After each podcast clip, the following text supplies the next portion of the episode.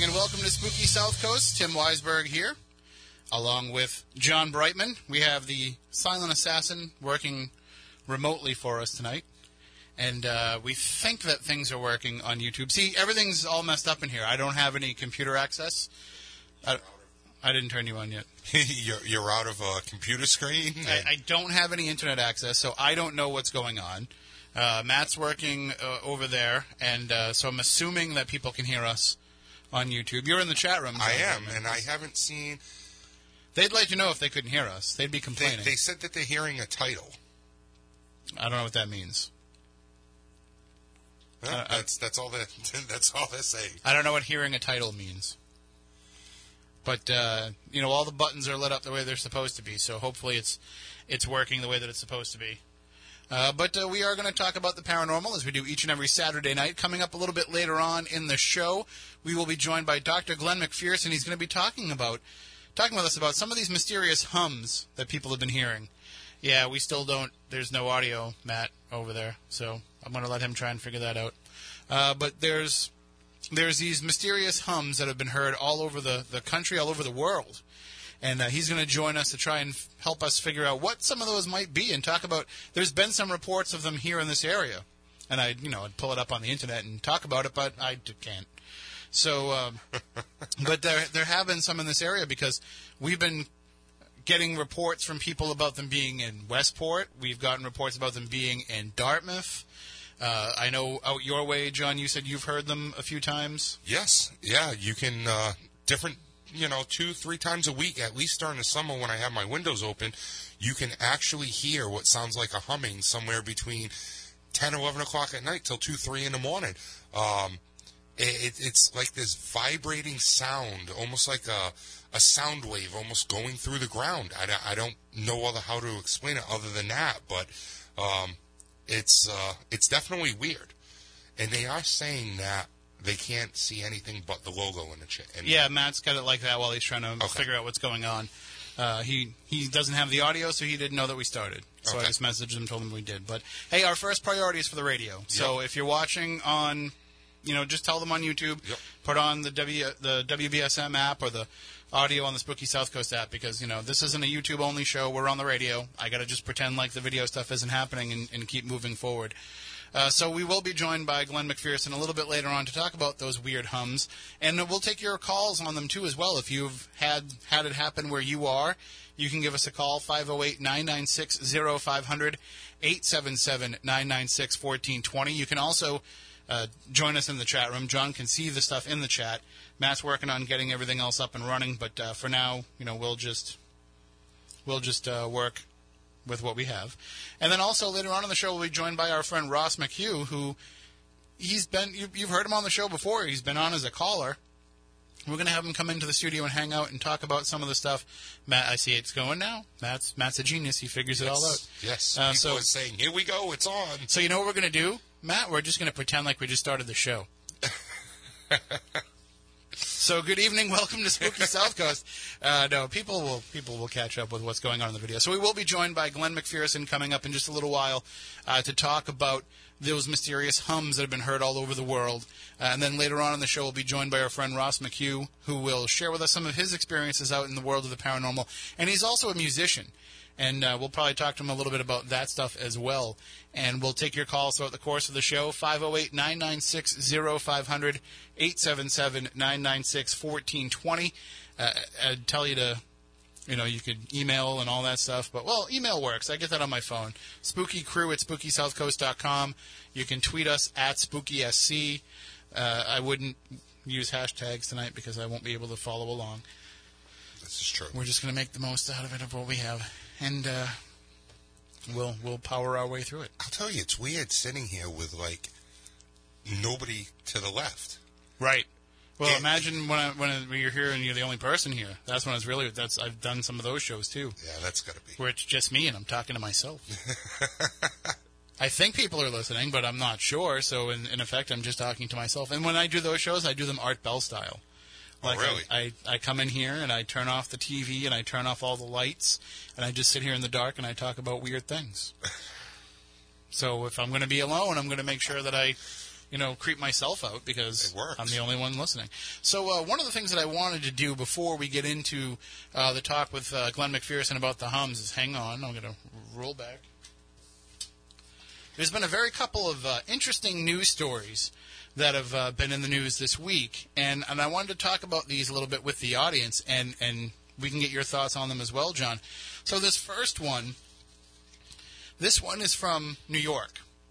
Peggy Bruner, this comes from the uh, New York Daily News. Peggy Bruner was preparing dinner when her phone began ringing Sunday night. She grabbed her cell and stopped cold the moment she saw the name that flashed on the screen. Desi, as in Desiree Gibbon, her 26 year old niece, who was murdered in Jamaica two months ago. The slain Queens woman's cell phone was never recovered and her killing remains unsolved. I got goosebumps from my head to my toes, Brunner told the Daily News, but her hope for a breakthrough was dashed when she answered the call at precisely 5:26 p.m. and was met by silence on the other end. Brunner missed a second call from Gibbons' phone some 6 hours later at 11:43. When she tried to call back, Brunner got the message she hears anytime she dials her niece's number, this phone is not working. This is a longer story than I realized. The mysterious calls add a fresh layer of intrigue to a case that has stumped local authorities and left Gibbons' family frustrated over the slow moving investigation. So now they have been in contact with the authorities. Uh, the authorities uh, say that they had no idea where the cell phone was. Uh, there, she had a local phone, with her that she was using, uh, but when she left the hotel, she was only carrying her American cell phone.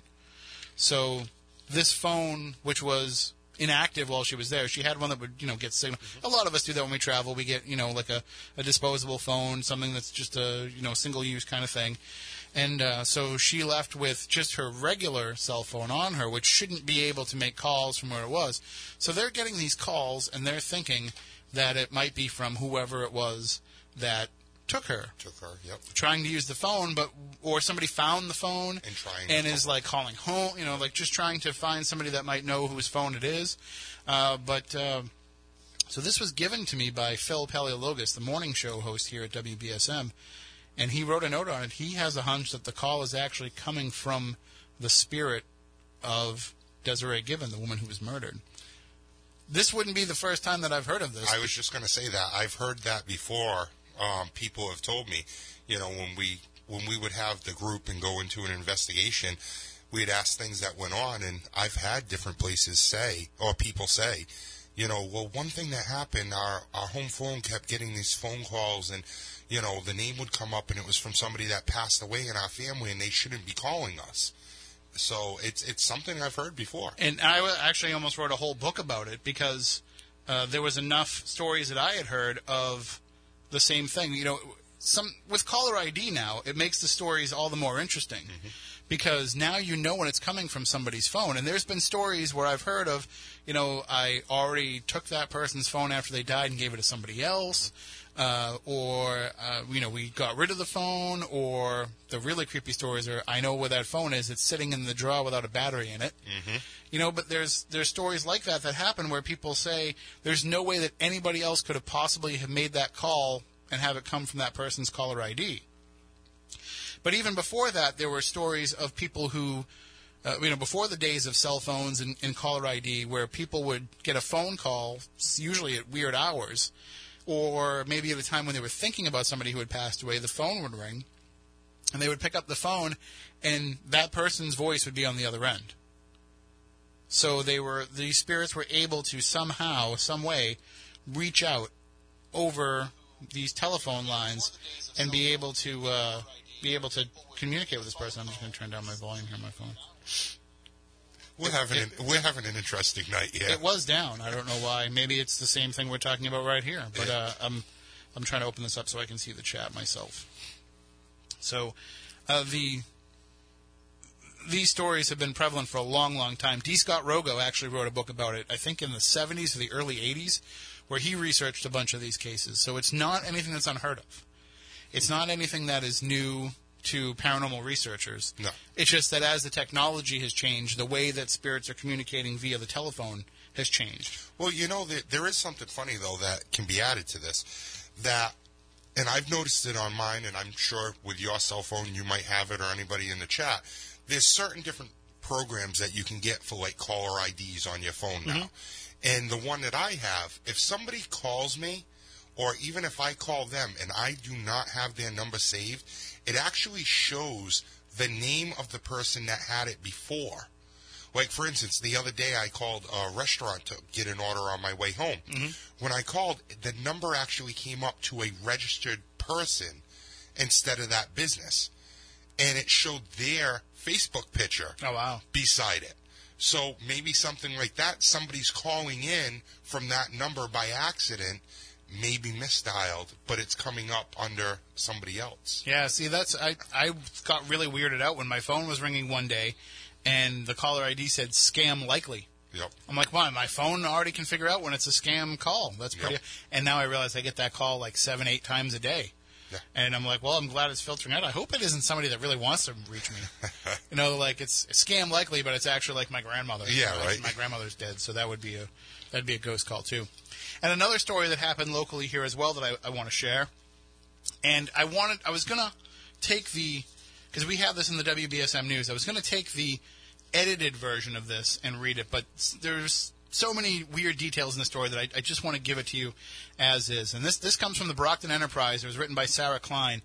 East Bridgewater women charged in voodoo assault. Two East, two East Bridgewater women tied up, burned, and disfigured a five year old Randolph girl to rid her of a demon that was making her misbehave, according to East Bridgewater police. The women who were facing multiple assault charges also threatened to cut off the head of the girl's eight year old brother in what police described as Haitian voodoo rituals inside a home at 31 West Union Street in East Bridgewater. The ritual was done upon the mother's request, police said. Peggy Labossiere, 51, and her sister Rachel Hilaire, 40, were held without bail Monday after pleading not guilty during their arraignments in Brockton District Court on charges of mayhem, assault and battery with a dangerous weapon, assault and battery on a child with injury, indecent assault and battery on a child under age 14, and threatening to commit a crime, that being murder. The women who were arrested January 26th appeared briefly again Thursday in court for a hearing to determine how dangerous they are. That hearing was continued. In mid January, East Bridgewater police were called by Randolph police to perform a health and welfare check on a Randolph woman and her two young children, a five year old daughter and an eight year old son. The two had been staying with Labossiere and Hilaire at their apartment in East Bridgewater, according to the police. Labossiere is a client of the mother, who is a hairstylist. Labossiere and Hilaire are identified as sisters in the police report. At the East Bridgewater residence, police found the mother and children. The girl had a large third degree burn across her face, according to the police. The mother told police her daughter had woken up with the burn a few days earlier and that it was caused by a demon leaving the girl's body. The mother said she is of Haitian descent and believes in the religion of voodoo, which originated in Haiti in the 18th century and is centered around the worship of spirits. During a subsequent interview with children, the uh, girl told police that she, her brother, and mother went to Labossiere's house in East Bridgewater for a sleepover, where they stayed for multiple days and slept on air mattresses. While there, the sisters tied down the girl on two occasions, securing her hands to a stick above her head and tying her feet together so she formed a cross. The victim stated that Labossiere would lean over her and kiss her all around her face like a snake and used a pointy object like a needle to cut her on the arm and collar area. Labossiere cut her enough so cut her so enough so many times enough that she bled. Labossiere blew fire over the girl's face using a stick on fire as the mother and Hilaire held the girl down, the boy told police. While tied up, Labossiere put water and an unknown substance that looked like it came from a green lemon on the girl's eyes, which stung. The girl told police. The woman left her like that until her mother returned from work. The report did not specify how long she was tied up. In addition, Labossiere threatened to cut off the boy's head using a machete, as she stated in the report. At one point, Labossiere held a long stick to his throat, making it hard for the boy to breathe.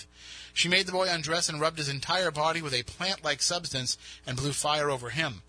He stated that she, Labossiere, told him he wanted to have sex with girls.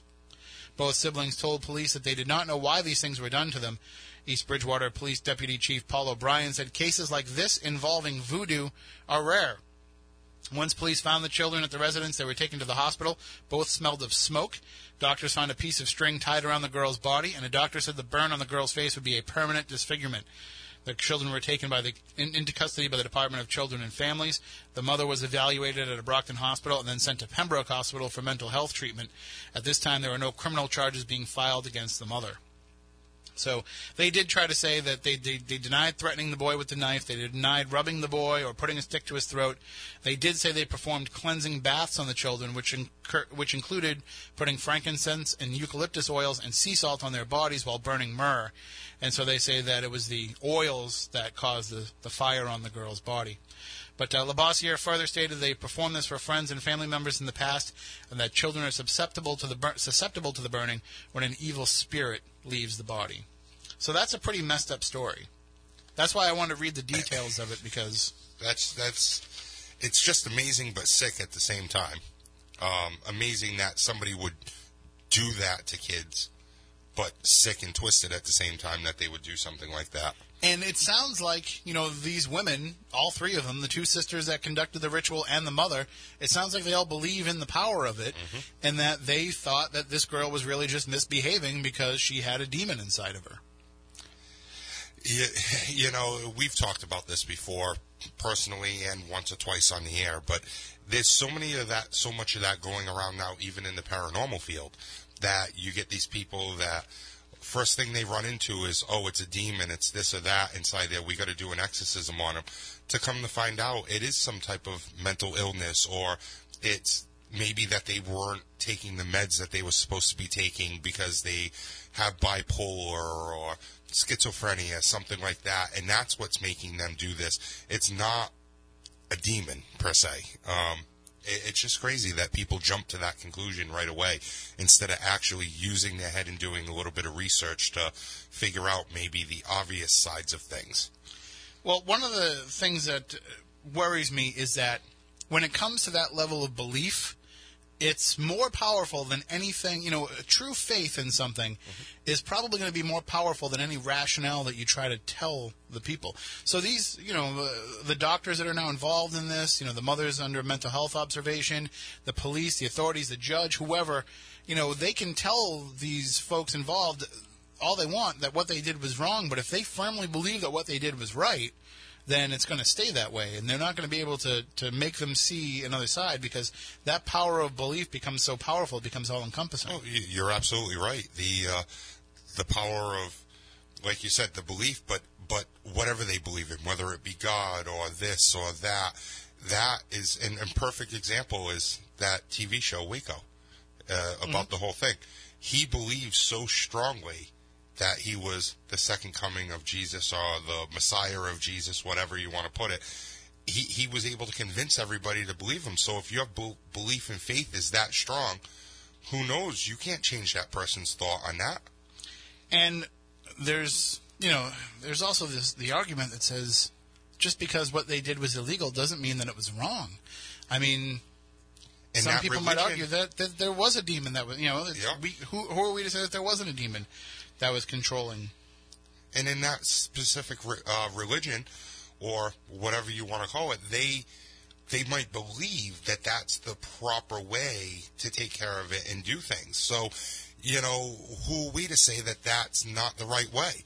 Um, things can change so crazy when it comes to dealing with people like that. And I know I've talked to you in the past about cases that we've dealt with, but we had one up in Salem, Mass, that we ended up having to do that and uh, deal with a case when when that came in, and um, you know where the family literally thought the guy was possessed by a demon, and he was hanging his head his uh, baby out a second floor window, and we actually had uh, a, a mutual friend of ours that was involved with the case come up and she did a psychiatric evaluation of the guy and come to find out he wasn't on his meds.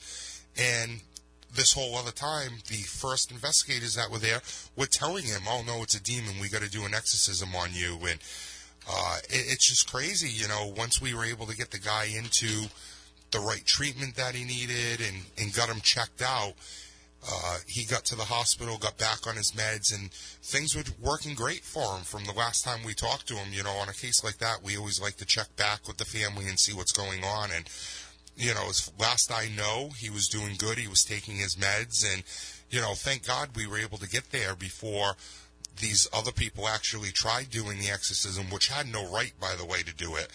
Um, he was actually able to, you know, take care of it and take care of himself and get away from the other people. So it, it worked out pretty well with that. But as for, you know, doing hoodoo or voodoo or any of that. Whatever they believe in, that's what they're going to do. They're going to believe in their faith and think it's that's what it is.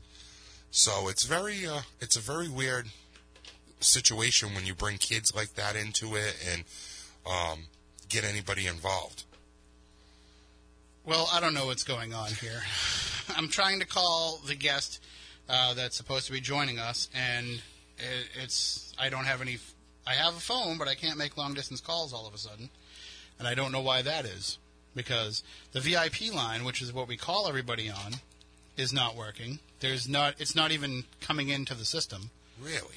And the I know I know they're putting in a new phone system here.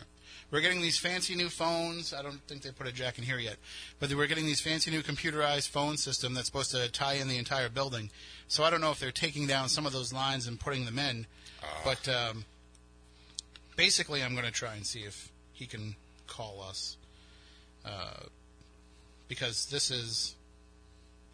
But uh, this is definitely not what I was expecting.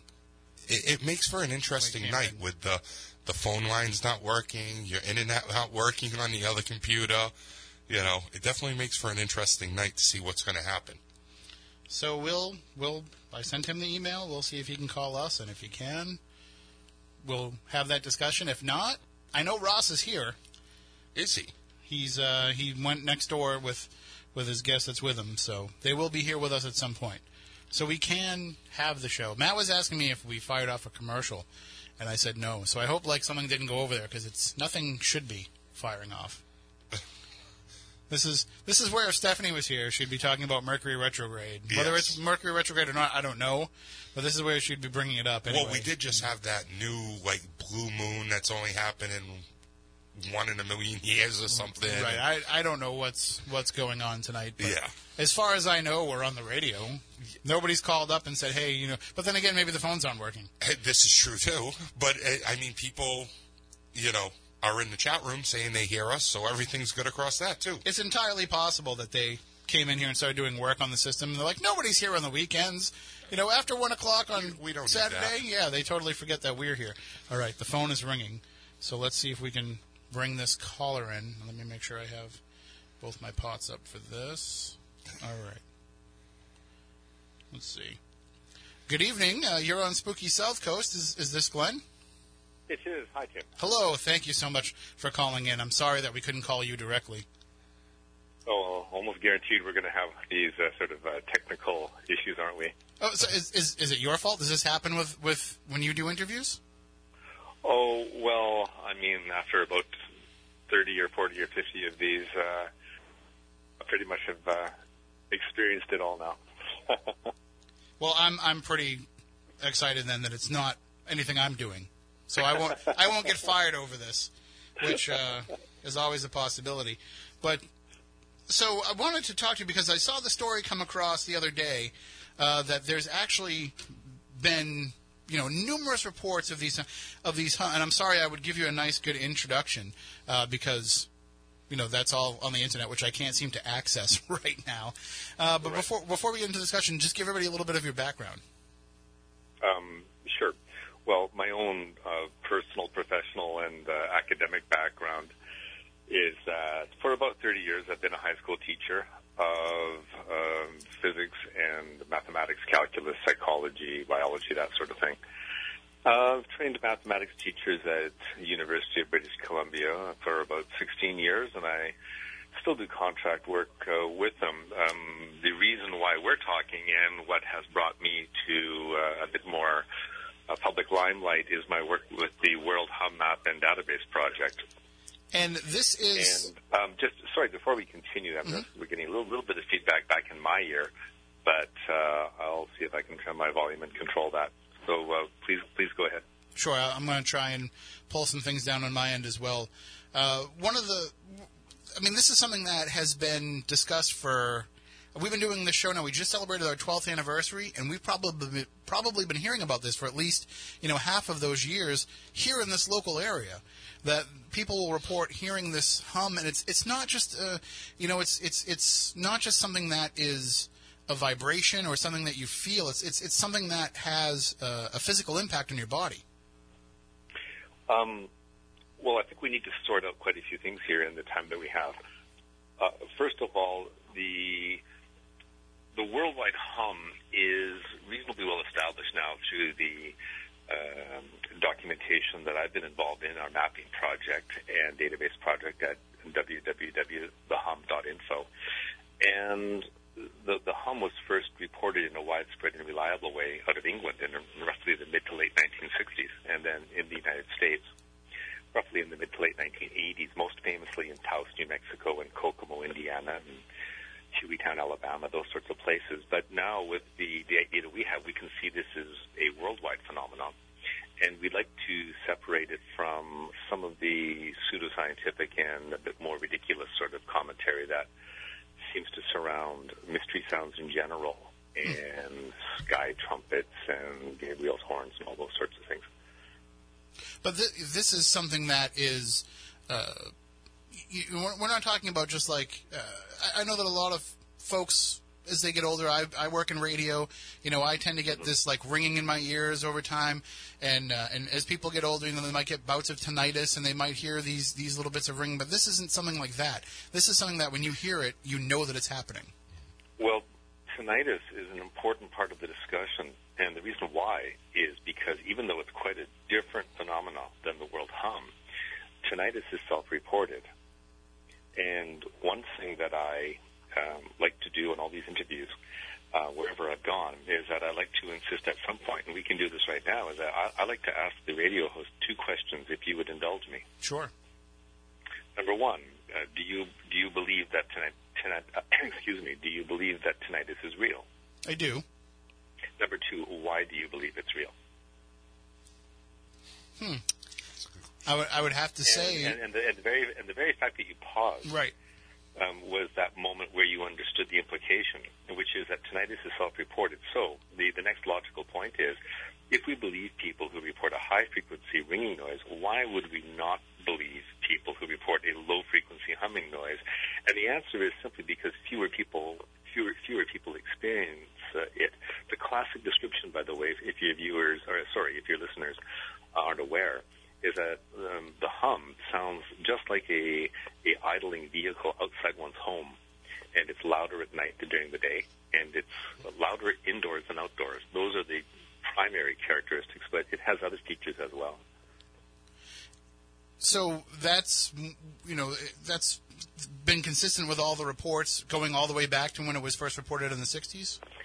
Yeah, now as, as it turns out, I'm just looking at New New uh, Bedford right now on the World Hum map, and it's kind of interesting. New, New Bedford has a population of around 95,000, if Wikipedia is correct, and mm-hmm. Fall River is a little bit smaller at about 80 odd thousand. Right. What's really interesting is they're actually um, uh, the World Hum is is underreported in in your particular location. Like um, the worldwide hum seems to follow population density. Right? That's why the eastern seaboard of the U.S. tends to be so densely packed, and England has a spectacular number of hum reports. But in your area, it seems to be somewhat underreported, and that's that's sort of interesting. This is the first time I've looked at the map in this area. But yeah, the the what we're hearing now, and all the reports that I get, and I have over 17,000 entries on the database. They're all largely consistent about the what these people are experiencing, and uh, these people comprise a lot of very um, ordinary and everyday people, and some very serious people as well, and scientists and, and uh, doctors and lawyers and all that sort of thing. So, with this map and, and, the reporting that's been done here, how have these reports come in? Are these are these uh, examples of the of the hum being reported that you found yourself? Is this people have been submitting oh, no. these? Uh, uh, no, um, I uh, in, in, in the spring of 2012, when I first became aware of this noise, I embarked because of my background in science and mathematics. I just assumed there was a logical source for it, and it took me on a really interesting journey. And um, those details are available elsewhere online if people are interested. But what it what it did ultimately is brought me um, to the internet and doing a search, and I discovered that this is a widely reported phenomenon, but unfortunately, it's been associated with all kinds of ridiculous conspiracy uh, and pseudoscience. And I thought that it was uh, very much time for um, a serious and organized uh, forum for discussing it, documenting it, mapping it, and ultimately leading toward a, a an explanation for it. See, because uh, you know, I work in the news department here during the week, and, and as part of that, we share our news stories in different local groups in, in the New Bedford and Fall River area, like different social media groups, Facebook groups, things like that. And I see a lot of people in there reporting, you know, these hums, reporting hearing these. So I think it's just a matter of they haven't known about your site to go and make those reports, and, and now that they will, I, I think you're going to see a little bit of an explosion in this area of reports coming in. Yeah, it'll be interesting to see what the impact of this show has on reports from that area. But I would also stress that there are also a large number of perfectly everyday explanations for hums, and I'll use l- lowercase h for that. Everything from a fridge motor to to marine traffic, to even float planes flying overhead, to uh, electrical transformers. Uh, the point is, once we eliminate all of these obvious sources, we seem to be left with a generic worldwide phenomena, which is what I'm studying and what you know various people before me have also studied. Now, in the age of the internet and this type of uh, radio call-in show, um, we can uh, we can spread the um, awareness of this phenomena and to normalize it, and again, crucially, to separate it from a lot of the hoaxes and pranks and kind of pseudoscientific silliness that seems to permeate this topic for some reason. So, if just the average person is listening and they experience this hum, or they think they've experienced this hum, what is the mm-hmm. process that they should go through themselves before they think that it's it's something worth of worth reporting to, to your site?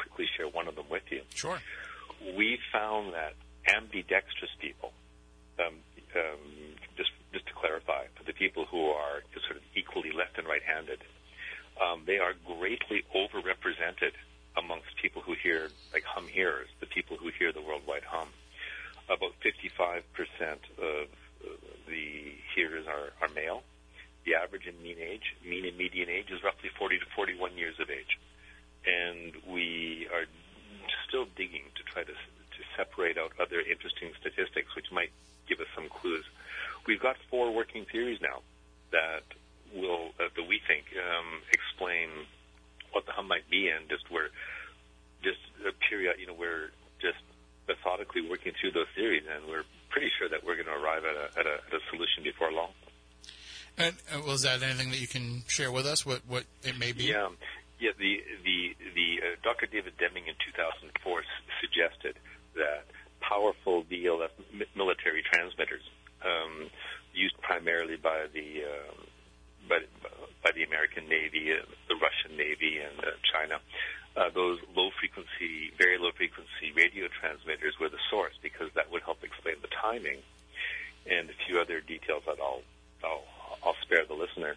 So I actually um, built a special box, a special unit, um, that was designed to block this particular frequency of radio waves, and and I and I got and I got in the box. Now, this this box is what caused Inside Edition and Coast to Coast AM and a few other the larger uh, people to get interest. It's captured some of the public's imagination, but the, the part that they didn't report very broadly is that that blocking unit failed.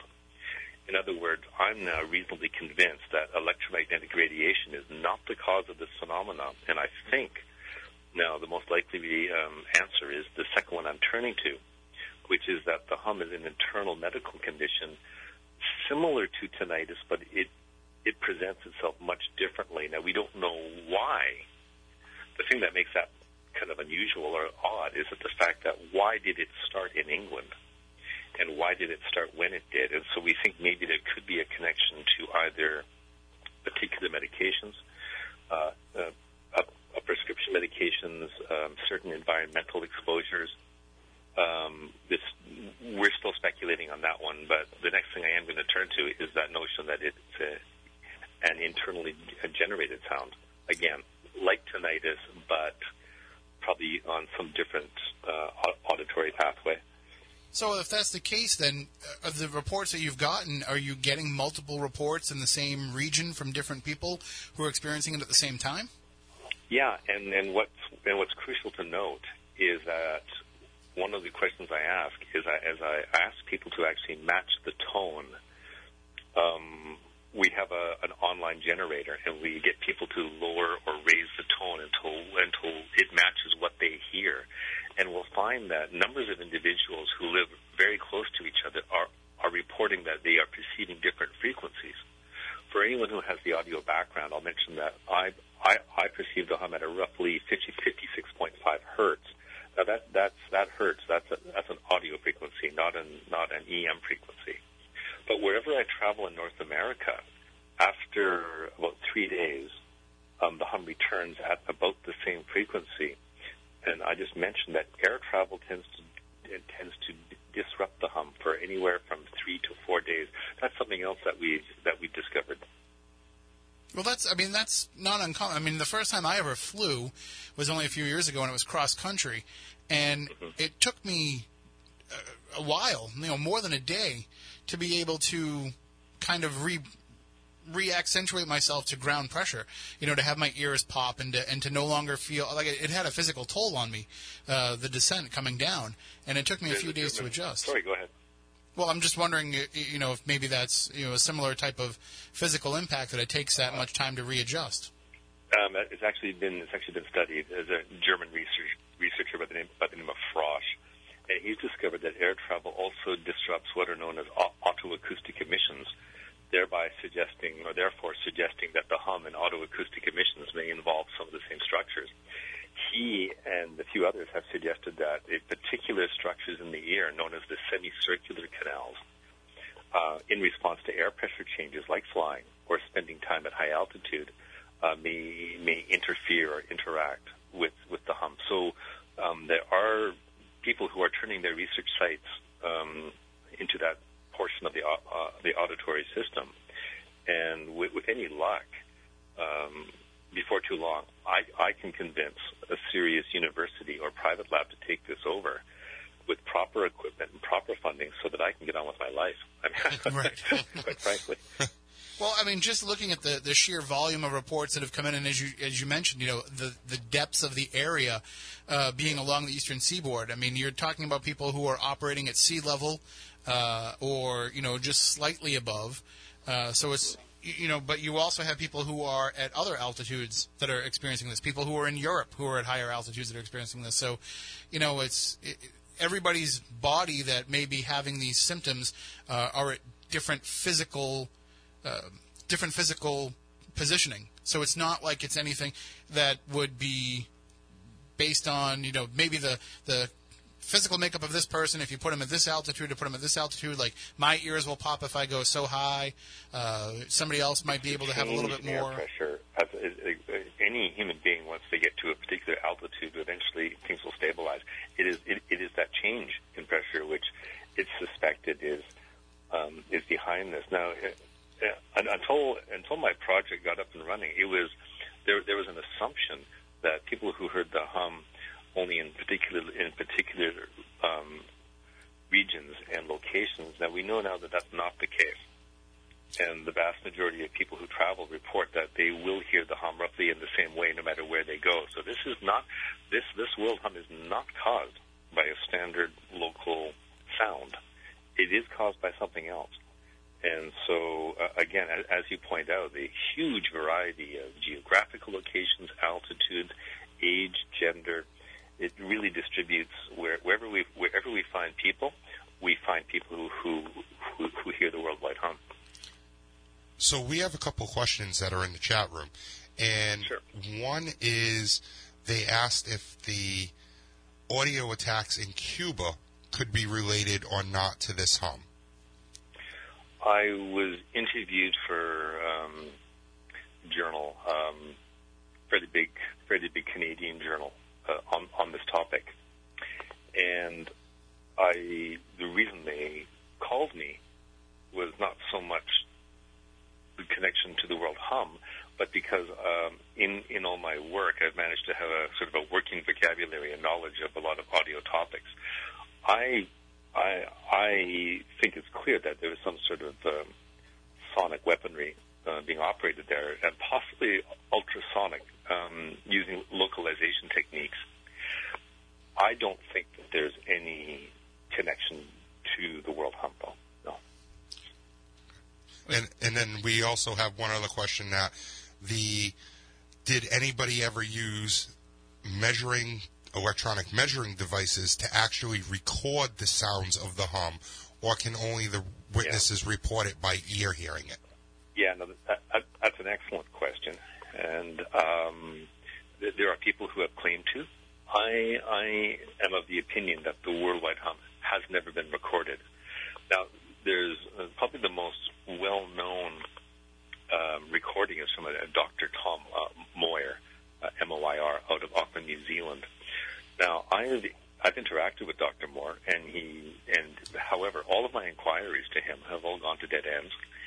And he also told me that the very phrase, the very phrase humdrum, comes out of the Industrial Revolution of England, which it which it does not.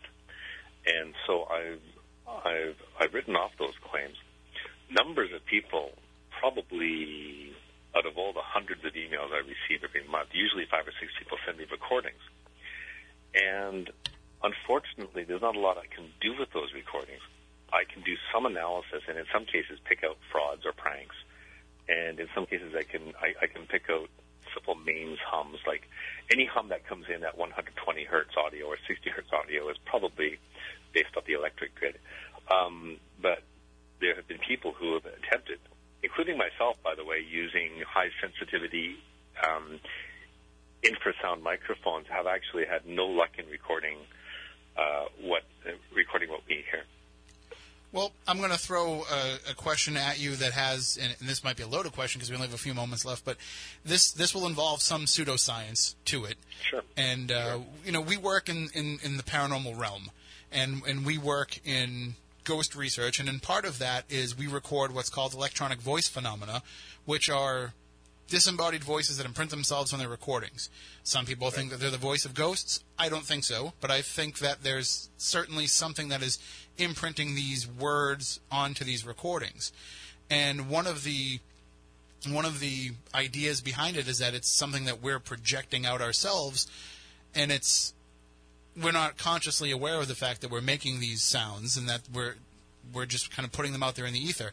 Is it possible that this hum is something that's coming from us and actually going out and becoming an auditory phenomena? So it's not something that is internal, but something that we're somehow putting out in changing the vibrations around us, therefore changing the sound waves around us. Like a physical thing No. that we're doing. No. Okay. Because I, I think Now, now, uh, I mean, let's let's let's be fair. I, mean, I, for example, when it comes to ghost research or other types of um, psychic, or if we even broaden that to talk about psychic phenomena in general, that and telekinesis and thought projection, you know, remote viewing, I'm not claiming that these things point blank do not exist. What I'm saying uh, saying is I've seen absolutely no evidence to suggest that they do. And with regard to the latter category, James um, James Randi, as many people know, um, has a one, one, one million dollar check waiting for anybody to demonstrate convincingly any of these phenomena. we, I mean, we, we can we can have a James Randi argument another time because he's put so many restrictions and, and it doesn't kind of work the way that he wants it to work. But anyway, I mean that's something we can talk about another time. I just I'm I'm obsessed with the idea that people that are experiencing this ghostly phenomena, it's actually something that they're doing. That they're just, you know, the same idea that when a Ouija board operates, that it's somebody using their you know motor skills without realizing that they are. You know, I think that this is part of what we experience with ghost research, but we can save that for another time. I do want to give you a chance though to let people know because this is this is not a, a, a, cheap endeavor to be able to, to compile all this information and keep all this information up, and it's something that you've been doing just out of your own uh, research and out of your own pocket. There is a way for people to make a donation if they want to help with this research. On, uh, I don't, I don't openly solicit uh, on these shows, but I'll say that. Well, I can. I'm openly soliciting for you. Okay, sure. The the the donations uh, will you know, barely cover the cost of web hosting and that kind of thing. But if they go to uh, the hum.info and if they click on who is behind this project, or if they go to the blog and click on who is behind this project, there are there are links there for people who who wish to who, who wish to donate. But the most important thing is for people to go to the site, to go to the hum.info and share their reports and share their experiences. Um, it's just one hum here at a time, and we will eventually wear down the walls of incredulity and apathy And I think and uh. I, I think that uh, you know spreading the word out here in this listenership area will help because, like I said, I've seen so many of these reports come across, and now people know where they can go to report them and, and have them all collected. So, Doctor, thank you for what you're doing, and, and uh, certainly we'll be in touch in the future, and we can expand this into a, a much longer conversation and, and really get into some of the nuts and bolts. My usual co-host, one of them I will uh, you know, let you know in fairness, is a psychic medium, so we might have some friction there. But uh, also, uh, one of my co-hosts is a, is a scientist uh, who has, you know, re- looked into this on his own in the past. So I'd be interested in having a, a good back and forth with you guys as well. I would enjoy that very much, and thanks for having me on, Tim. All right, thank you so much for joining us, and now we will be in touch. Take care. Bye. Take care. That is Dr. Glen MacPherson. Again, the website is thehum.info. If you want to report, absolutely report any experiences that you've had, uh, put them up there on the site. We're going to be taking a break in just a minute. When we come back on the other side, we will have Ross McHugh joining us in studio. I think John's going to take off, uh, but we'll just we'll make Ross sit in that seat, and he can keep an eye on the chat room too. He's usually in the chat room anyway. Exactly. He knows how to do it. Yeah. So uh, we'll get into all that as well. And when we come back on the other side too, I want to let everybody know about something that's coming up, a fundraising event. The details are still be still being worked out, but uh, we will let you know how you can help a very special member of the paranormal community who is having some health issues. Uh, you might know about this already, but we're going to give you some more info. And when we come back on the other side, we'll talk about how you can help out with some medical costs associated with this this beloved person, beloved creature, I guess. We'll be back with more Spooky South Coast in a minute.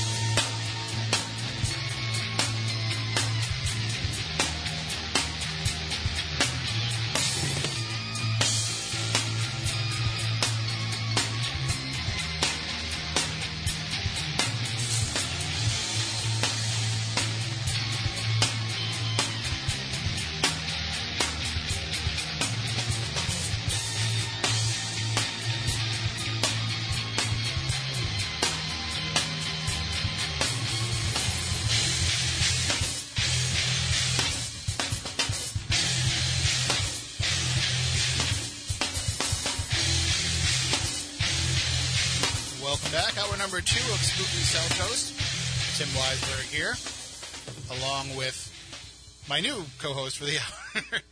we have Ross, who's joining us. Ross, you are normally joining us over the phone. over the phone. if you call in. This is a different, uh, different side of it for me, but this is definitely amazing.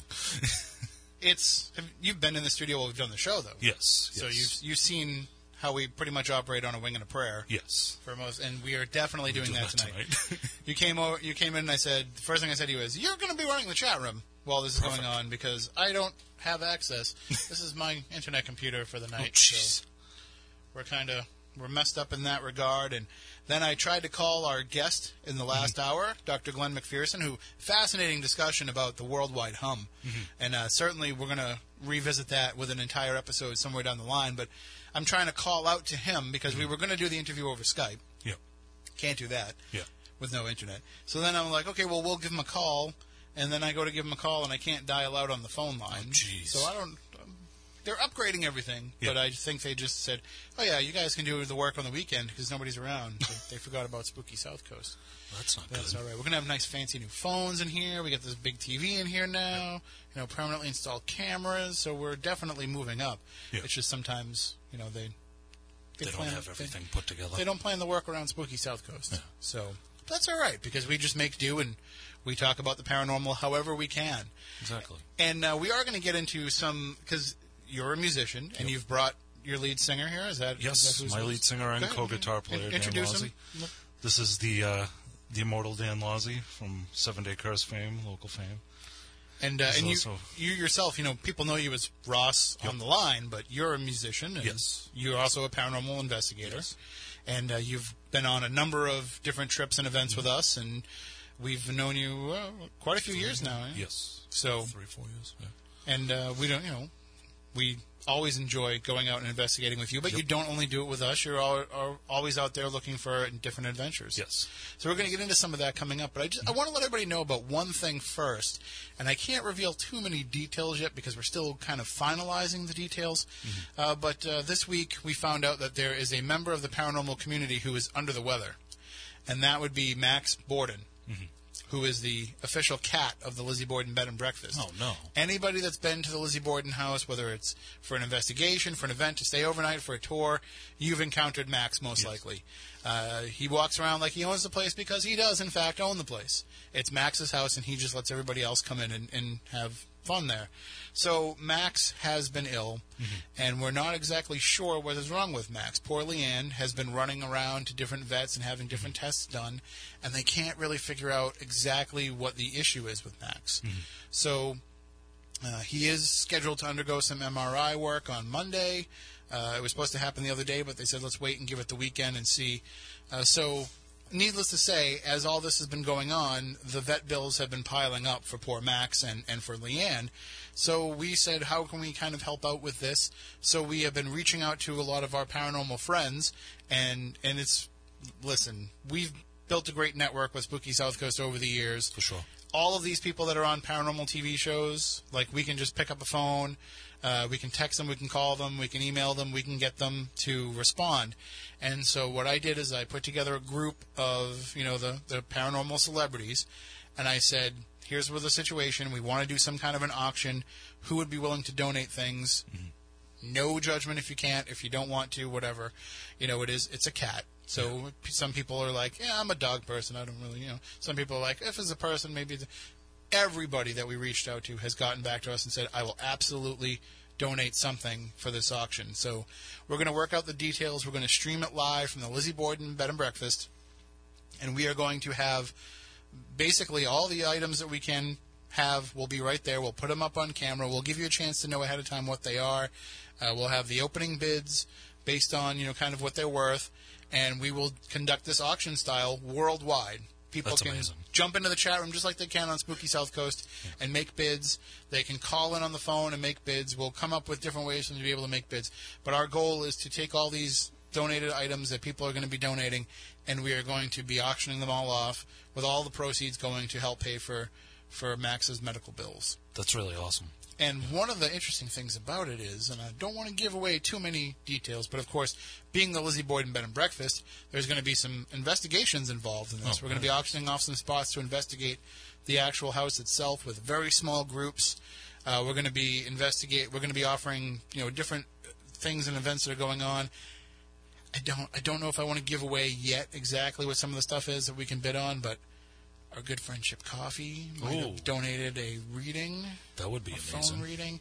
Uh, I think I can give this away because I talked to, to excuse me, I talked to Nick and Elizabeth this afternoon. But a year subscription to the Haunted Space Ooh. will be one of the which the if, if you haven't been to the haunted space on on vidi.space Mm-hmm. uh, you know if you haven't gone to what they're doing there it's amazing Mm-hmm.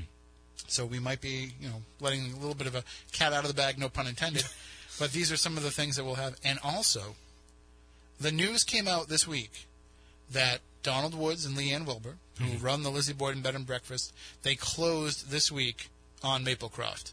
Oh, so they now really? officially own Maplecroft. That is amazing. That's the house that Lizzie Borden moved to after the trial, the house where she died, uh, which has been undergoing uh, a great amount of renovation over the last few years.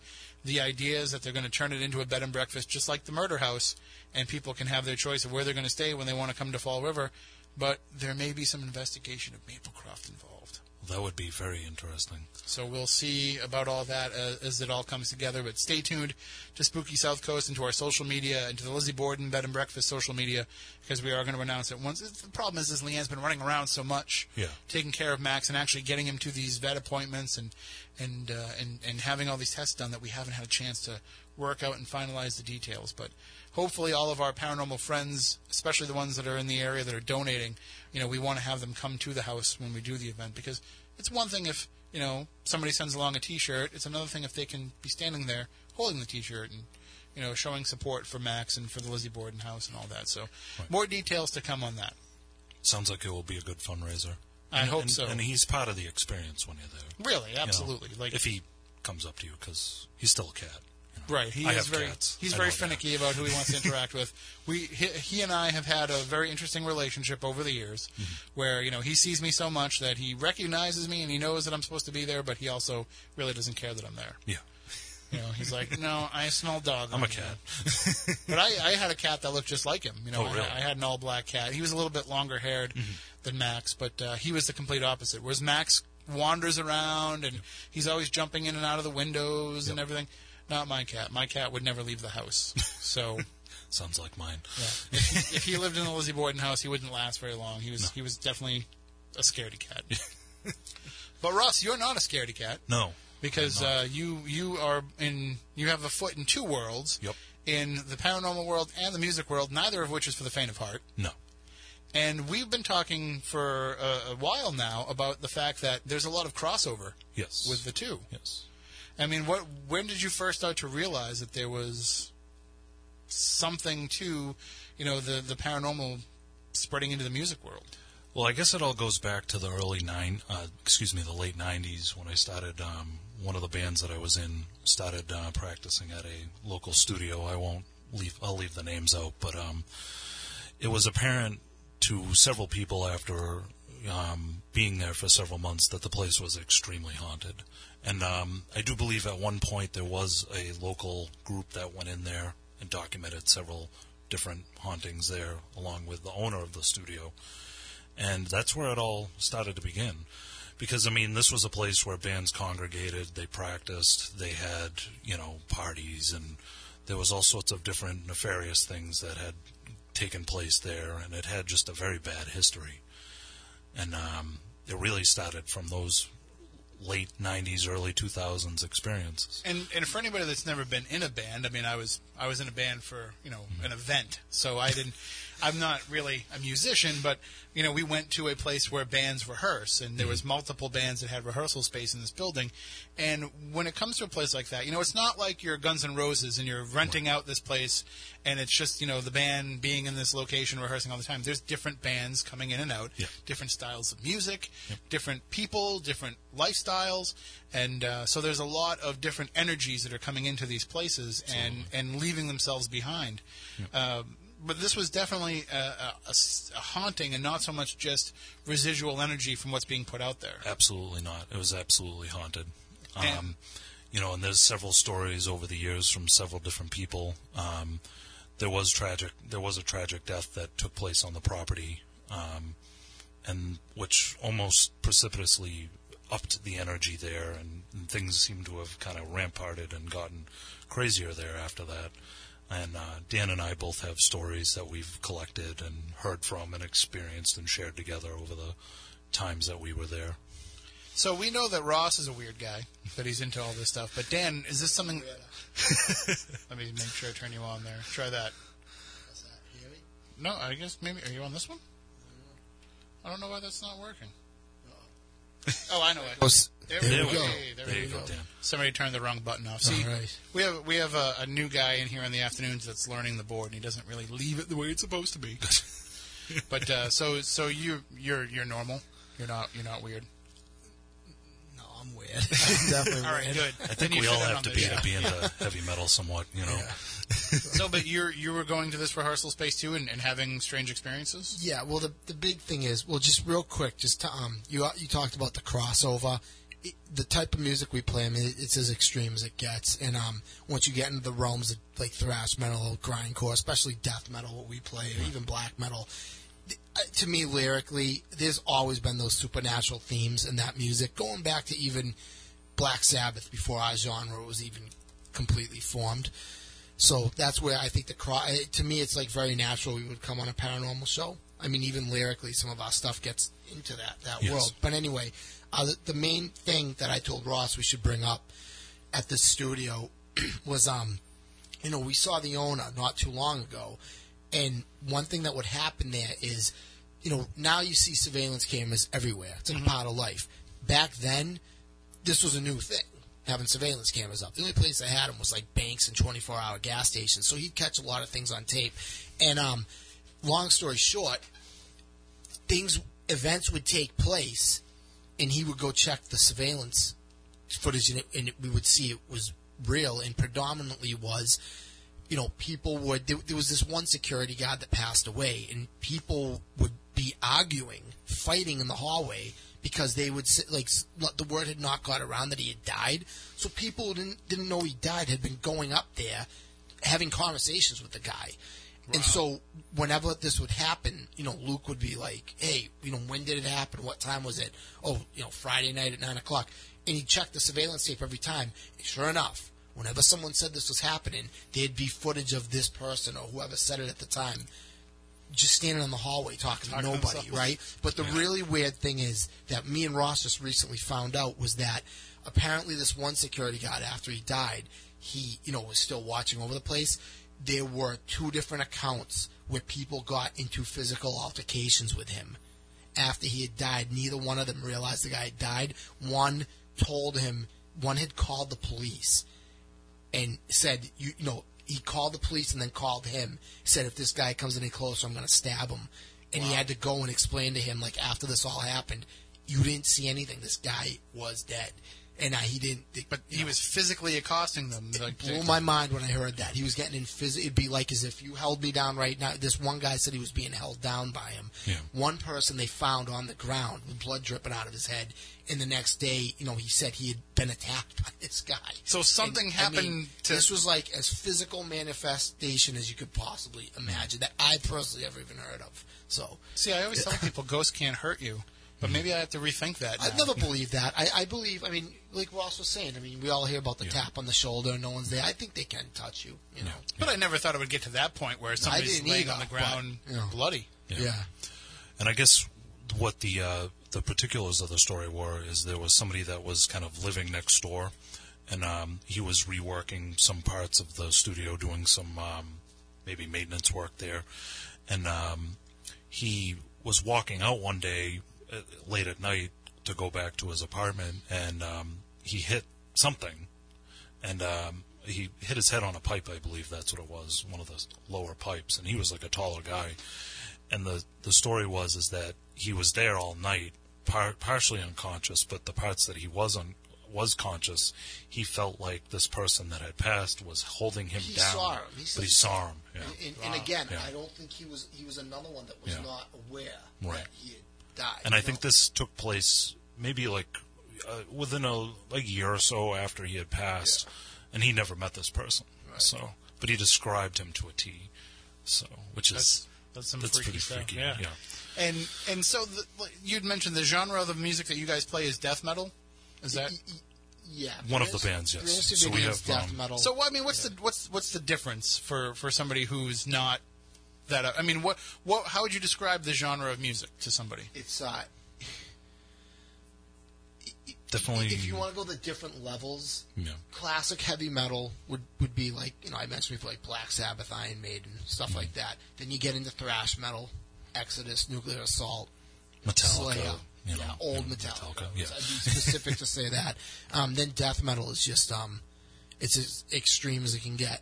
Um, bands like Suffocation, Cannibal Corpse. It's like you you Really can't brutal understand anything we say, Yeah. and that's done intentionally. I mean, it's just like we, we're not we don't pretend like people can But it's understand. it's high energy. oh yeah, yeah, it's fast, And- heavy. and so there and but it has even though you can't understand the words it has those themes it has Yeah. those dark Yes. themes to it Yeah.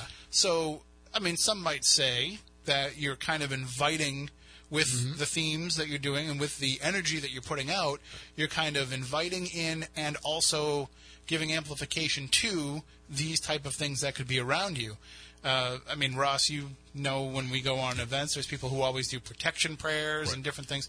I mean, is that something that people that are in that genre will do? Do they do they try and make it so that hey this is just part of my life that i want to express musically and i don't want to have these things kind of follow me around and i don't want to have these these type of occurrences happen to me in real life I would say so.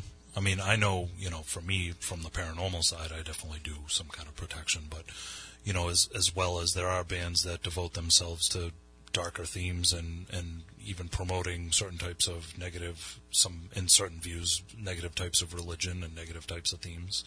I know for us, we kind of do more of a positive spin and more of, you know, like different themes than traditional We're, bands. we're very unconventional with um with our, our with the message lyrics. versus what the music sounds like. But, Yeah. you know, and it, and it can range from different social themes to paranormal themes to you know dark and twisted things and gore themes, horror themes tend to run. but isn't the point of, of, of making this kind of music isn't the point of that to kind of be to to get that out of you Oh, and definitely. to, and, Absolutely. to, and to have other people who are listening to your music and experiencing your music be able to also kind of be like let me throw all that stuff into this experience The, the thing where the problem arises, and we just talked about this a few weeks ago on another interview we did. I think that um, you know, I know growing up when I was into this, this music's very powerful. Um, you know, I was an angry kid. I didn't fit in or whatever, so I was attracted to it. And um, I unfortunately, I think there's a lot of bands that, despite the fact they look in the crowd and see all these young kids, I don't think they're really worried if they put out a negative message. Like I always say, I'm friends with so many different bands. These bands can go out and sing about whatever they want, promote whatever they want. If it's negative, I don't care. Me personally, though, I take responsibility. I don't want some kid to do something stupid and then say it was because he, you know, he saw it on one of our T-shirts or something. Mm-hmm. I very clear about what our message is. I'm not promoting anything negative. I try, despite how the music sounds, I'm trying to put out a message of, you know, keep your head straight, try to stay away from drugs and bringing guns to school and all these other terrible things that are going on. I mean, it, you know, and it is ironic that we're giving that message versus the, the music that we're putting out. But it is too, just hearing the music and, and, and being able to play it and being able to hear it from the listener's perspective, the audience perspective, just being able to kind of let all that out Oh, musically, like even if it's not a, what's involved in the theme, but just just having that release. I'm more calm Is- because of, because the better the bands are going, the more calm I am. Yeah. without a doubt. Oh yeah, it's definitely a cathartic episode. So, but having that kind of it's an energy transfer. That's what it is, and having that happen and putting that out there is going to certainly affect the environment around you. Like, Definitely. Right. and uh, it's it's I can understand why you know there's probably some people who choose to like if they do have the darker themes you know we, we, we've seen especially huge bands popular bands guys like Marilyn Manson Right. for example a guy who that's a persona that he played on stage but then it becomes his life because now he's a celebrity so he can't just go play a Marilyn Manson show you know Alice Cooper can't just go play an Alice Cooper show now he's going to be Alice 24/7 Right. and so when that becomes your lifestyle and when that becomes the way that you live your life, you it's not just an escape for you anymore. It's not just an outlet. And now you're surrounding us, and you've probably seen bands that have been like Oh, yeah, that, definitely. where they, you know, they live the message. Right. I mean, there's bands from Eastern, you know, from uh, the Scandinavian countries where it took it to an extreme, and they were killing each other burning and churches burning and churches. killing- and- yeah. But you, know, you know, too. I mean, and, and I'm not. Look, I'm not. My, our name's Branch Davidian. That that's not a happy name. I'm I'm not sugarcoating any of this, but like I said, we're one of the few bands. Like I think that's um very aware of. The, you know, we're trying to hopefully do some good with this. And again, it's it's not every day you're gonna find something You like know, that. and I, I would argue that you know ma- that name might not necessarily be negative. Maybe not. because to the people who were Branch Davidians, Right. it was a very positive part of their life. Right. Oh yeah.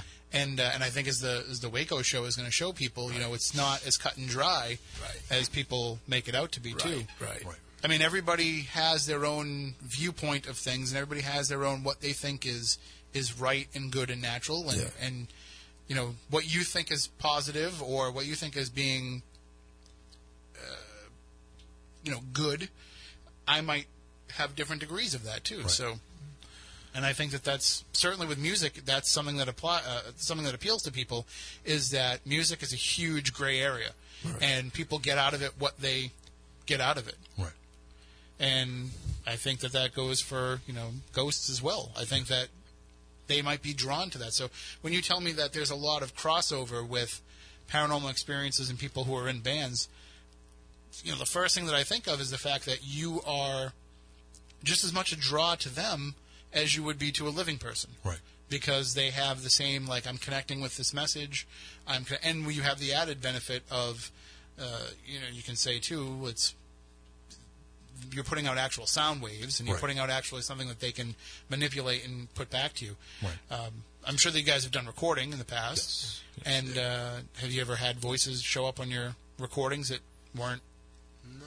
anything that you were aware of? Not, that, I not don't, with me. not in the studio probably, but I know that. Uh, um, that's, well, that stuff's yeah. heavily shielded. Yeah, though, right? yeah. Um, I mean, there's been times where we actually conducted an investigation at that uh, practice studio, and um, unfortunately, I don't.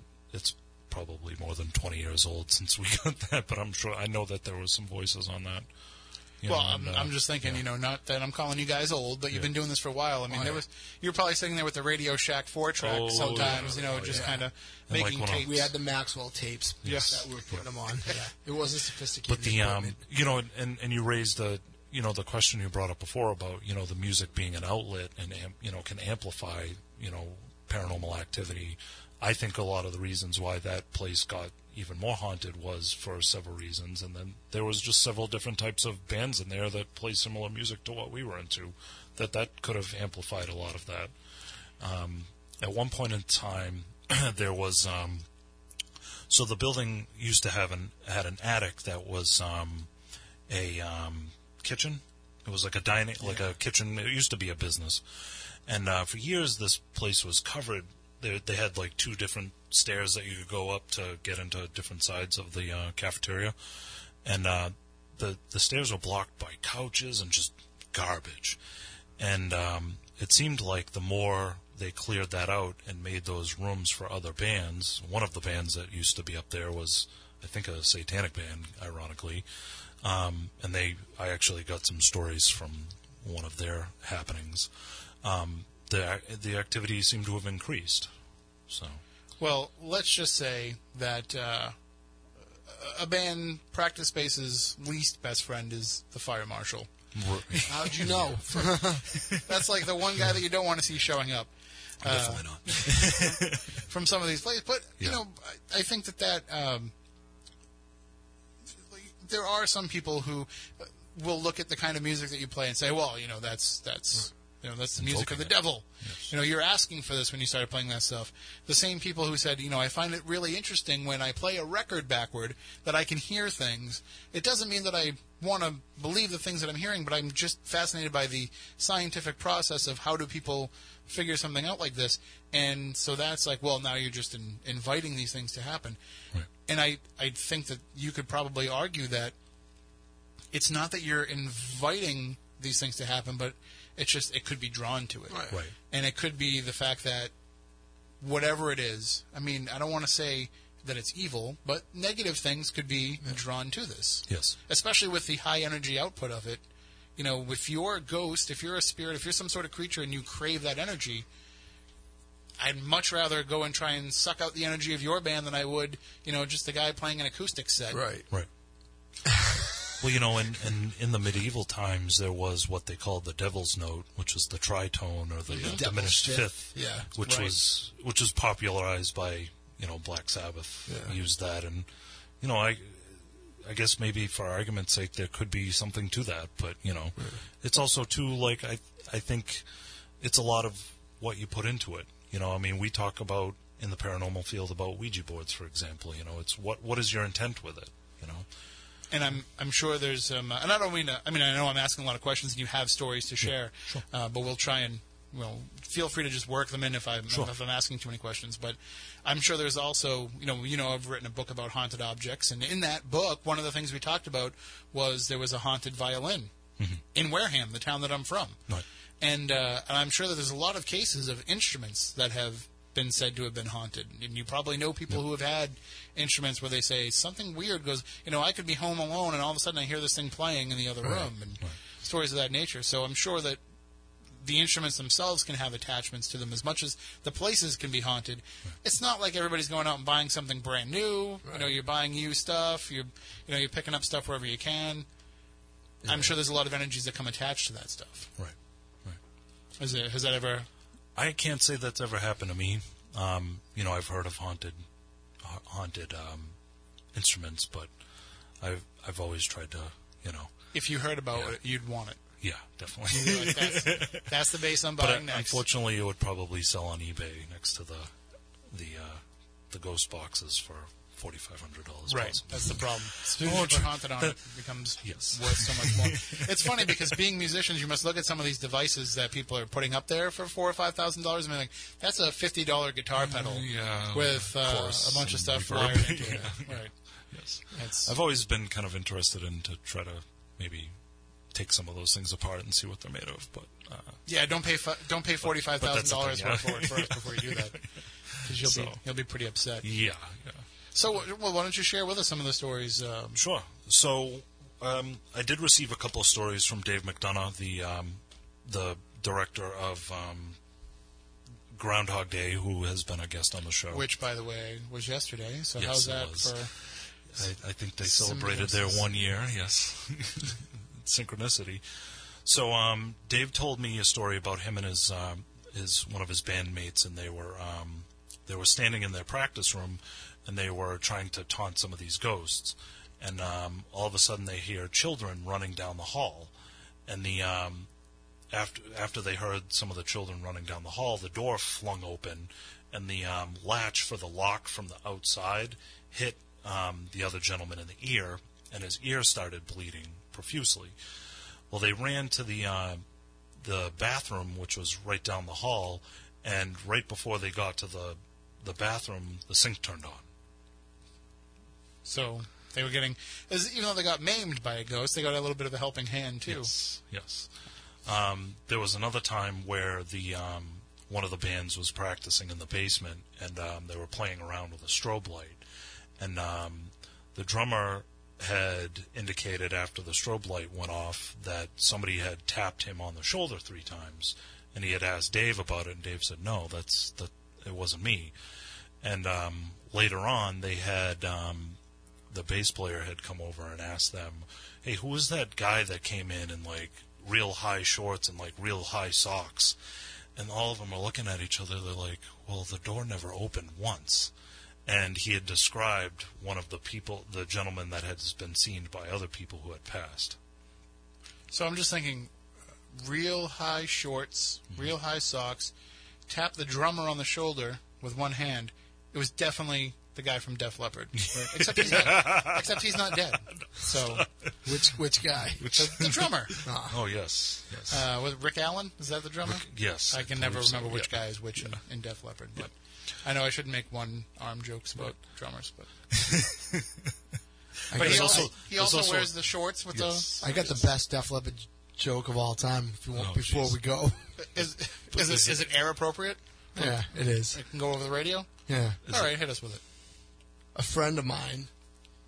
Um, I he's he's uh, a little older than me. He's been to many shows over the years, concerts and stuff, and uh, he happens to be related to this young lady sitting behind me. And I asked him one time. I'd always pester him about what bands he saw, and I'm like, hey, because I was always in awe of these bands. He'd see them at the height of their careers. I'm like, did you ever see Def Leppard play before? He goes, twice. Before and after the um. No, That's a great answer. oh man. I you know I don't think I've ever seen no I've never seen them live. Yeah, But uh, You know, they're playing what? They're playing Fenway Park this year, are they? I think so. coming Yeah. around soon. yeah. Are so- they doing a retirement tour finally? or- No, they're never No. going to stop. No, probably I'm not. kidding. Well, that's the great thing about about music, though, is that you can meet your heroes. Right. I mean, it's it's you never know who you're going to cross paths with, and, Right. and and I've talked to celebrity musicians who have had paranormal stories before. Um, in fact, you know, you know that I've been talking to a guy who's a lead singer in a pretty famous band right now. He's he has paranormal experiences. Uh, there's uh, you know, I when I talked to Eddie Money, you know, he said, "Hey, you know, I've never really had anything weird happen, but I've heard all kinds of stories about weird stuff happening, so it's not an uncommon thing." Right. But it gets even worse when you get into the point where you're getting on the road and you're traveling and you're staying in all these different places and all these energies are behind. Is there any stories that you've been able to collect from from bands that are on the road that have maybe stayed in like a haunted hotel or a haunted motel or something? Not not in particular, um, but I do know from you know experience. We were on the road this summer, and uh, we were kind of in the border of um, New York. We were kind of in like the Saratoga Valley area in the middle of the night, and I felt that eeriness feeling there. Well, that whole yeah, area, it's yeah. just it was that's your Sleepy real Hollow area. Yeah, real real dark feeling. But There's So- there's probably a lot of places like that where you know if you're especially Ross, you Yeah. go out looking. at I don't know Dan if you do any investigating, you know, outside of having these experience in the music world, Right. you you pick up a sensitivity to these things. yeah, I um I've picked up a lot of stories. And well, one thing um, I'm trying to remember. Uh, th- th- there's a band, uh, someone who has a friend of mine that's got a lot of stories. Is uh, there's a straight edge band from Erie, Erie Pennsylvania, of all places. Uh, and it is a little eerie out there. That was a um, good show, too. Yeah, he um, So is here, Indiana. he's got a lot of stories. You know, he had this great one I love that uh, in Pittsburgh there was a family he knew or something, and they had a they had a Oh, this- grand piano. And what's creepy is the way he tell the story. He's like, yeah, in the middle of the night they heard it playing. He goes ragtime piano down in the basement, which is kind of freaky. Um, you know, he had a lot of stories, even in his own house. He he said there was something in the attic. He uh, he went outside and looked Oh, up, and right. there was a light on and a window open. And he's like, well, how on earth did that happen? He, you know, he went up, shut the window, put the light out, went back out. It was on again. And, uh, you know, this was after his wife or someone had, had thought she saw someone in the hallway. And I guess he went up in the attic and he said, listen, he goes, whatever you are, you can stay up here, but I can't have this window open. And it was freezing out there. And, um, it, never happened again. But I mean, he, he straight out, he's like, man, I, I'm telling you, I, I went out there, I just shut that light off. I mean, it was right back on, the window was open again. And, uh, you know, I've been to the Amityville house. Wait, twice. wait, hold on. What? Yeah, Am- the house on Long Island. You've you've been there? yeah, all from Torrin. From Just you know, just like walking by outside. I've walked right in front of it. I've stood on the front lawn. I'm very jealous. It's a, it's it was amazing. And, uh, You, also, I should warn you, you can't say that word on this show. why? oh, that's right. Uh, Things happen. Yeah. I mean, everything's, Oh, everything's already gone wrong tonight already. So, Great. but Give me an usually when you- example of what when- happened so I know Oh, what we've we've for. completely had the broadcast cut out when we've talked about because you said that. because we said the A word. Oh yeah, we've had we've had computers shut down. Um, I'll tell you my creepy Amityville story. Alright. So, uh, Jackie Barrett, who is is a psychic who works with Ronnie DeFeo, the Amityville murderer, Right. she she wrote a book with him. He was one of the children. He was he was the oldest one, the one that they think committed all the murders of the oh, the. DeFeo The family. DeFeos You're not, you're not talking about the. Lutz who moved No, in the, afterwards. the okay. DeFeos at first. Okay. So she wrote this book with him, and uh, originally I was going to help work on that, and it turns out that Jackie said, "No, I got to just do this myself." And so we had her on the show to promote it when it first Right. came out, and she said, "I have a message for you from Ronnie." What? And I said, "What? Ronnie DeFeo has a message for me?" And he said, "Yeah, he warned you to stop, you know, looking into this because it knows about you." And I'm like, "Wait, what? Wow. Whatever evil things there knows about my interest in the Amityville Wow. case and has been reaching out to us. So when we talk about it, that's what it is. And we've actually had one of the Lutz kids on the show. Well, I'll. I'll, I'll tell you this. Th- th- that's amazing. You had one of them on. Um, Good friend of mine. is this somewhere I can listen to it? sometime? Oh yeah, it's all it's on SpookySouthcoast.com. wow, It's on YouTube. I- Yeah. there, there were times often where I wondered, like, um, you know, at, right after I had visited it for the first time, there was just things that I was kind of like, wow, I wonder if it was connected to me going to check it out. But um, the thing that got me about it that I tell everybody is how painfully normal the neighborhood looked. I- In the movies, they portray it like it's way off. I mean, you've seen the movie, like Right. it's it's out in the woods, isolated, right near the water. This is like this is like right up against the street, up against the sidewalk. The houses are all next to each other. It is in no way isolated. Um, Which is why the neighbors hate all the publicity. yeah, well, do you know they they signed an ordinance? You can't go looking at. You go sightseeing there. They can they can give you a ticket. Yep. And um, me and my friend were very well planned out. Both times we went, I said, um, this is what we're gonna do. We we there's a pizza place or something, a laundromat or something at the end of the road, and um, we parked there. I said we're just gonna walk by because there are people walking around like Sure, yeah. like people Just that a live in the regular neighborhood, residential neighborhood, And, sure. and uh, it was like the same thing. I, I saw the Jackson Five house once, which has nothing to do with this, but I saw where they grew up. Grew up. Now, And that might be weird with me. yeah, yes, house. you're right. But again, it was funny how I mean I just remember kids jumping rope in front of the house and people walking their dogs and nobody cared that the Jackson Five grew up there. But anyway, um, I said let's just walk by casually, just walk by, take a look at it, and um, I had a camera on me and I kind of like put my hand up and really uh, casually took a quick picture, just yeah. stuck it back in my pocket. I have the picture, and um, it was a lot of fun. I mean, it was. I mean, to me too, it goes beyond the ghost. I mean, that's my childhood. Like I was all Right. into that stuff, and I mean, it was fun as much as it was scary. It was very fun. But um, yeah, I saw it twice. It was um, it was it was it was a trip to be able to see it. So you're going to want to give Dan some of the archives, some of the Yes. videos. Yeah, I'm definitely going to. Let me tell you, we have talked to we've talked to Jackie Barrett, we have talked to Chris Lutz, uh, we have talked to Laura DiDio, who was the journalist that chronicled the story in the newspaper. Uh, we've talked to Ryan Katzenbach, who's made documentaries about it. We've had a lot of shows about the A word on the A-word. show two the quick questions before we, if you don't mind. Sure. DeFeo, what I can't remember because I've seen so many different interviews with all these people. Does where does he stand? Is he does he say that there was something demonic that possessed him, or did he, He- say it was a joke? They What do you- did. They did at first try to portray that no, because you know they they tried to say that he didn't commit the murders, Right. Uh, but they did try to say uh, that there was some sort of negative thing in the house. Right. They got away from that over the years. Okay. And now, since he started working with Jackie, Yeah. it's come back up as being Okay. like there definitely is some sort Okay, of negative it- it- entity there. Question number two: Where? Because a lot of people have accused George Lutz of making up the whole thing, Mm-hmm. right? That pitch. You ever seen the picture with the kid peering over the railing? Right, which is, from what I understand, is more than likely from because that was from an investigation that Right. the Warrens Right, conducted, right, right. and that's more than likely it's probably the investigator that was there that night. Hmm. And there Really? was there was one investigator there that was with him, so the ghost Okay. boy photo might, Might not, not. be okay. legit, but it might be. Regardless, what where so many people have accused George of making it up, where the the child that you had in here or that you you know or whatever, where does he this child this person stand? What does he say something was going on when he lived there? from what Chris has told me, and I've talked a little bit to Danny too, and I've seen Danny's documentary, Right. who is the other brother. Uh, from what I understand, is Chris says that the stuff that went on is far worse than what they portrayed. That George was fully inviting these things into the house.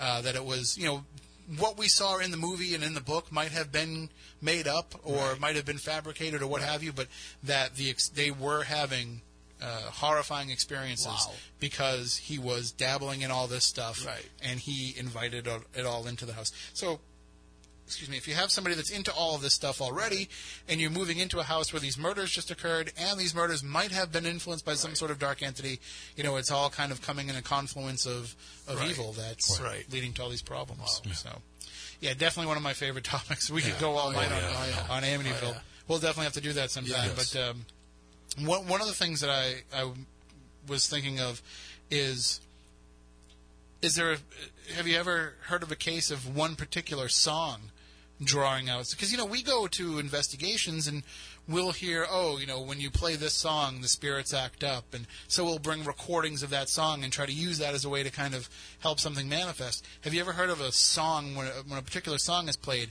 that is when activity is stirred up I've heard of um, Stairway to Heaven. I was gonna say, because you know usually at midnight. Um, I always kind of thought it was more of a um, more of like a urban legend, Mm-hmm. but you know I can't say that I haven't tried it myself, and, and it's it's definitely Listen, if I'm things driving- have gotten weird. If I'm driving down the road late at night, that song comes on, and I'm Yeah. by myself. I turn the channel. Yeah. There's, there's a lot surrounding Yeah. that song, huh? Yeah, there's been a lot of stories, Wow. and and what's funny is you know the story has come about that the song was written by the devil, Mm-hmm. that uh, you know it was kind of just either w- depending on the story, different stories that I've heard is that uh, you know Jimmy Plant, bu- uh, Jimmy Plant, Yeah. Jimmy Page bought the house that Aleister Crowley lived in. I was just telling her that the other day. and that he may have been doing automatic writing where he just laid there and he, you know, kind of just let the pen flow and the words came through.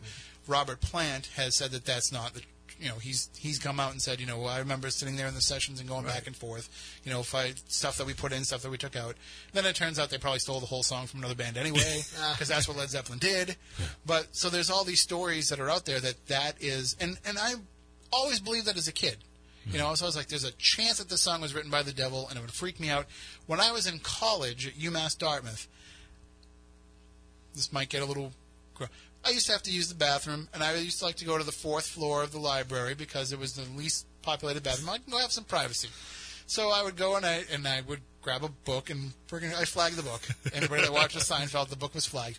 But there was a book that I just happened to grab one day, and it was stories about pop culture instances where there mm-hmm. was the occult.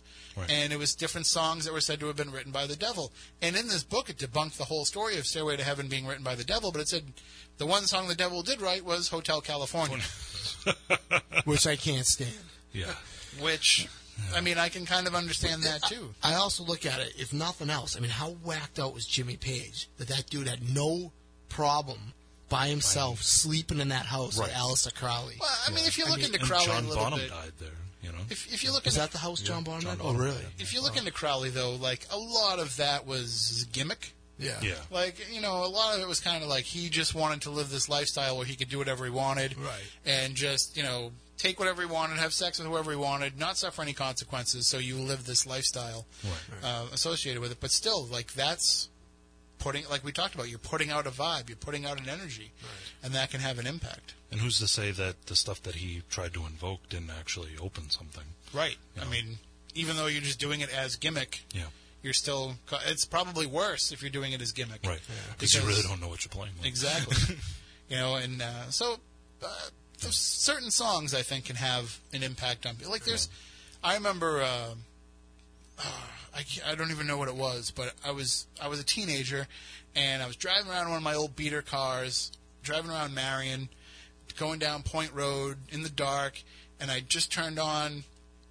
I think it was the call. I think it was the UMass channel, you know, college radio, and I just hear this song that is. It's like a baby crying, and you know, it's it's a metal song, but there's like a baby crying in the background, and there's like all this like uh, ominous, dark stuff happening in the song, and I was like, whatever this is, if this was daytime, I'd be like, cool, turn it up. Yeah. But for hearing that song and that moment, it just freaked me out to the point where I said, no, none of this. Yeah. Yeah. And like I immediately turned around, drove to like where at least there were street lights and people around, and just kind of had to recompose myself because music can have that effect on Right.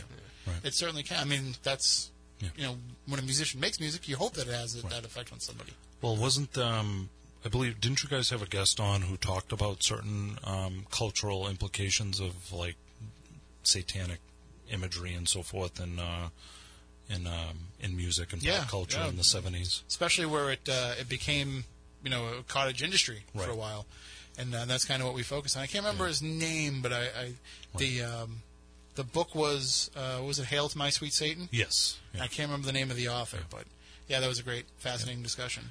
You know, and and I think um, I think more or less for me, there's just there's certain bands. You know, there's certain bands that if you listen to, like you know, you brought up the song that you heard on college radio, you know, um, even though some people think it's a gimmick, you know, what was the greatest trick the devil ever pulled? Convincing the world it didn't exist. Uh, But You there's know. also some bands too that they they have that mystique that that mystique eventually wears away. You know, like a guy like Alice Cooper had that mystique for a long time, and then you realize, oh, Vince Furnier is actually a really cool guy, and he's Yeah. nice and he plays golf. Right. So he's not really that evil.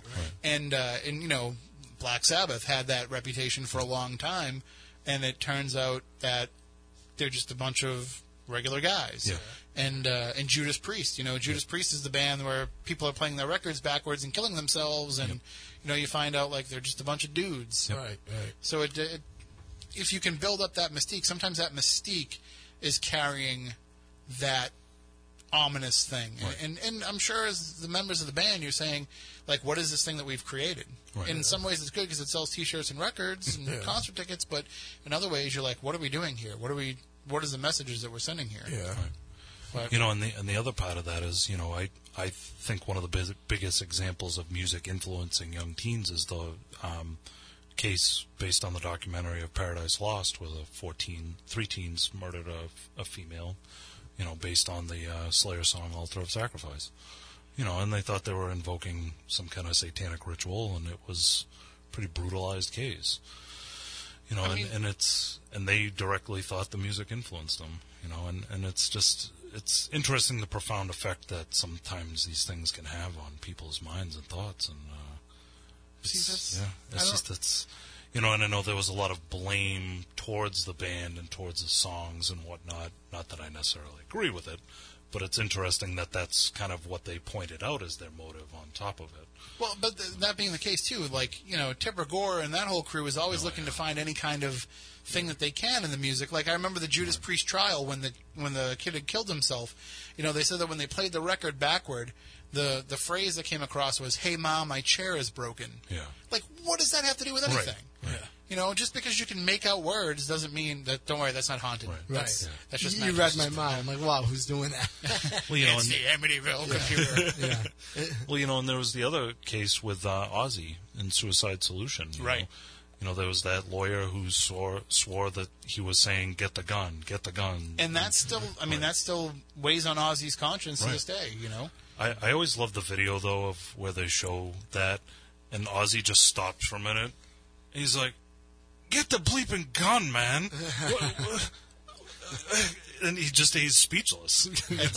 We've done entire shows too Yeah. where, uh, God rest his soul, our Gary Patterson used to come on. Mm-hmm. We talk about rock and roll legends and curses, and uh, and we would talk about the Beatles and all the backwards, you know, the backmasking that they would do in that stuff. So, we only have a few minutes left. I want to say, give me the best story that you've collected, if, if or at least the next best one if you've already shared it with us. so I mean, getting your head smashed in by a ghost is pretty pretty bad, but So we were up in in the uh, in the attic of the old cafeteria one time, and we were just doing some you know like precursor EVP questions, and it was midnight.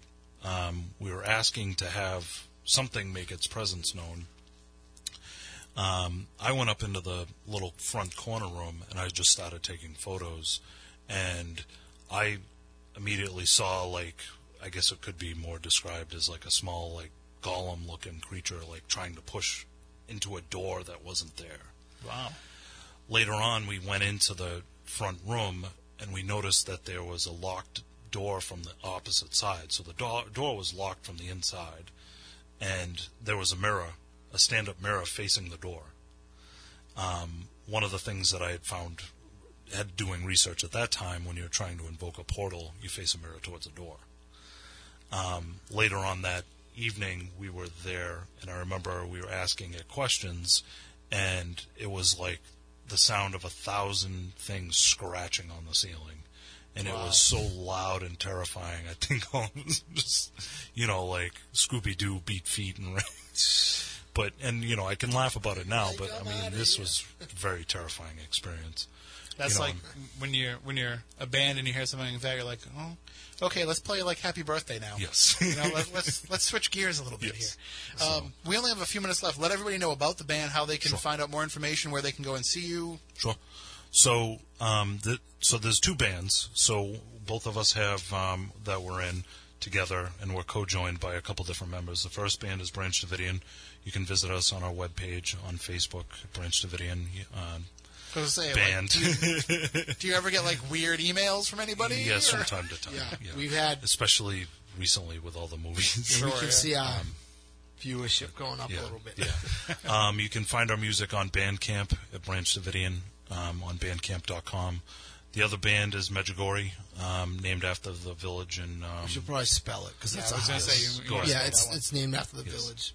um, Go ahead, Dan. Croatian Bosnia area. Um, M E D J U G O R J E Medjugorje. And uh, that band, what I would suggest is if you go to YouTube, we have a video. The song's called "Spoils of War." Um, I would look that up because that's kind of right now where, where both bands are riding on like the success of that video. Uh, it's just it was well put together. Just a performance video that we filmed, and uh, but, but you look at look up that, and you probably find some related videos of Branch Davidian and stuff like that. Uh, some shows where both bands are on the same bill, so you know I, w- I would strongly suggest looking that up. So I'm just going to assume your music is actually better than David Koresh's, though, right? Yeah. For sure. David Koresh, who spent some time in New Bedford. Right. Did he Oh, really? I'll tell you that story off the air. And um, It- I heard it on Chris McCarthy show. Oh, I can't take interesting. credit, but we, uh, we still got a couple. We got a minute. we have uh, one minute. You can also find our music right here in New Bedford at uh, Purchase Street Records. Nice. Oh yeah, yeah. visit yeah. visit Roger. He has um, copies of the Medjugorje album and T-shirts and uh, And just go in there anyway, even if you don't Yeah, want to check give our them the stuff local out. business, Roger's so. been a big help to us over the years. Go, yeah, huge, huge supporter of all local music. Great friend of this show. Go into Spo- go into Purchase Street Records. Tell Roger that you heard about it on Spooky South Coast, and I guarantee you he will not give you a discount. Because did you see he had Chip Z'Nuff in there the other when Enuff Z'Nuff? You know there was. Uh, uh, Dizzy Reed had a band, and Chip Z'Nuff was in the band. So Chip goes into Purchase Street Records and goes to buy, uh, you know, one of the Enuff Z'Nuff records, and uh, somebody wrote underneath it to Roger, "Did you give him a discount?" And Roger just writes, "No," because that's that's Uncle Roger. All right, well, we are out of time. We will be back next week. I know next week I have wrestling uh, down the street here at the VFW Hall, so you can come out and check that out as well. It'll be for a good cause. Uh, all of those uh, House of Brick shows are for fundraisers for for great causes. So come on out and see me do the ring announcer thing, and then get home in time for Spooky South Coast because we are going to be talking about the paranormal. We'll have some more guests in as well. If you need to reach us at any point during the week, Spooky Crew at SpookySouthCoast.com. Follow along with everything that we do on YouTube, uh, on the Spooky South Coast app, wherever you can find podcasts, you will find Spooky South Coast. We appreciate all the love and support that we get from everybody here as we are now in year 13. Big things are happening. So until next week, for everybody involved, I'm Tim. Stay spooktacular.